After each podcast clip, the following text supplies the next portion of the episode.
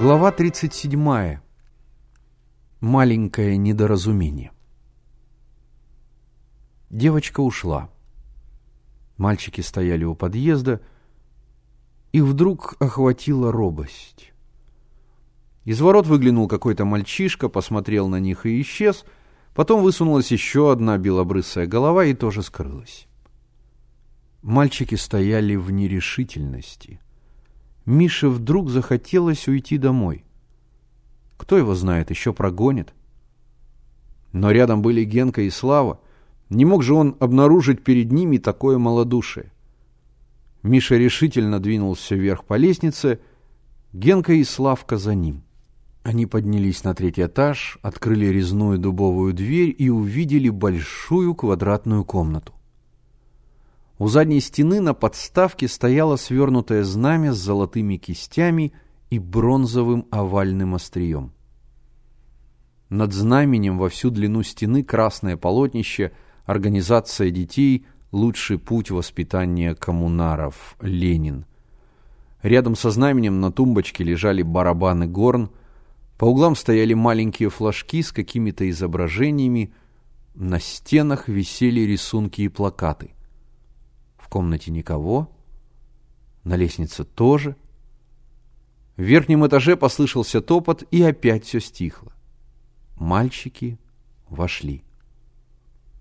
На флажках были изображены сова, лисица, медведь, пантера.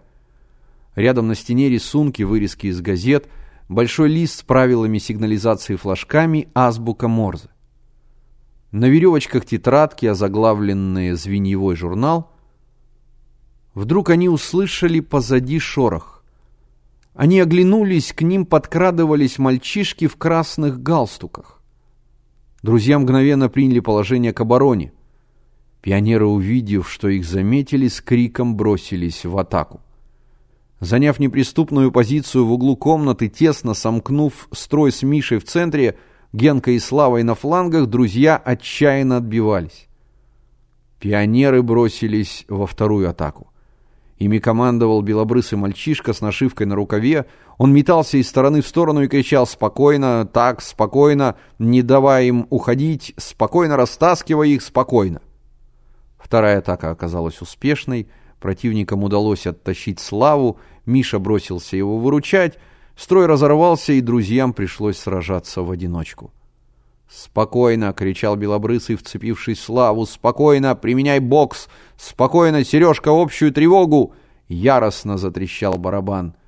Мише удалось, наконец, отбить Славу, и друзья снова заняли свою позицию в углу. Обе стороны были основательно потрепаны. Все тяжело дышали.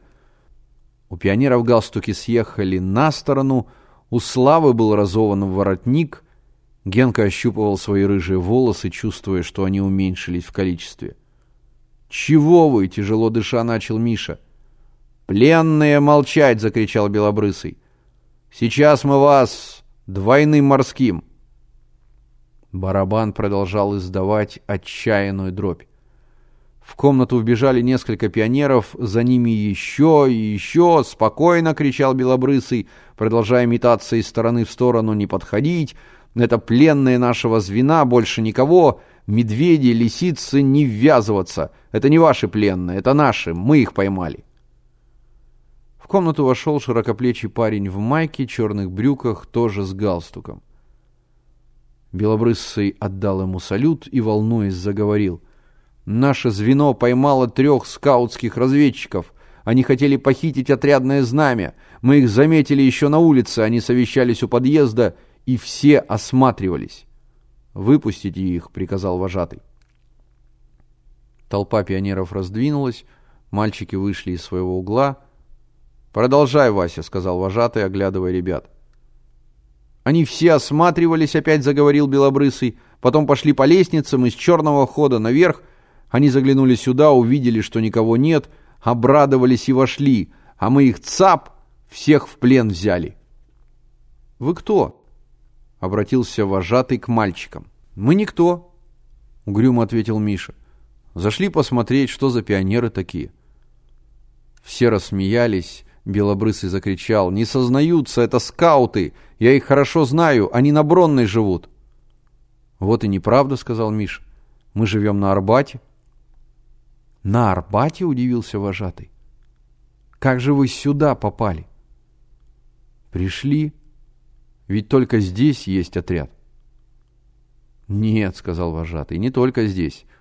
У вас в Хамовниках тоже есть отряд на госзнаке, и Дом пионеров организован на девичьем поле. Почему вы туда не пошли?» «Да», — смутился Миш, — «мы не знали. Нам сказали, что в Москве только один отряд, ваш». «Кто сказал?» «Товарищ Журбин». «Откуда вы его знаете?» «Он у нас в доме живет». «А, Вожатый дружески улыбнулся. «Я знаю товарища Журбина». «Так это он вам сказал». «Только наш отряд не единственный.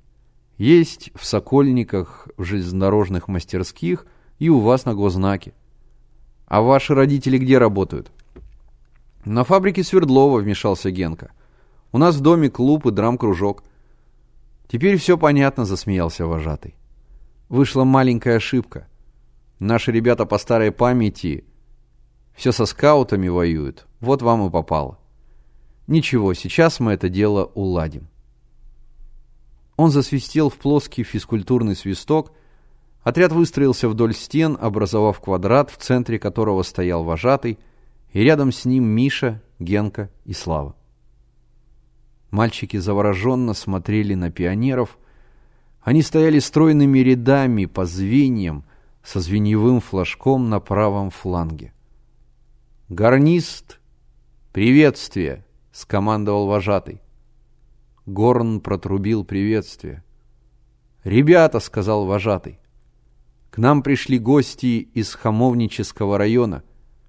Они тоже хотят стать пионерами. Попросим их передать ребятам хамовников наш пламенный пионерский привет» и пионеры Красной Пресни приветствовали будущих пионеров-хамовников троекратным «Ура!».